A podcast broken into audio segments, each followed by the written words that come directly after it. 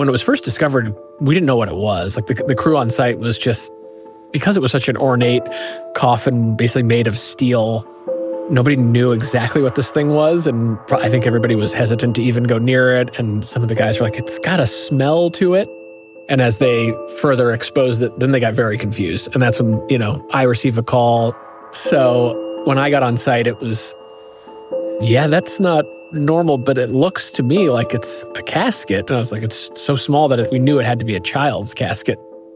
It was a child's casket, and even more unnerving, through the lid of the coffin, which was made up of two glass panels, John and his crew could see the outline of a human face below the glass.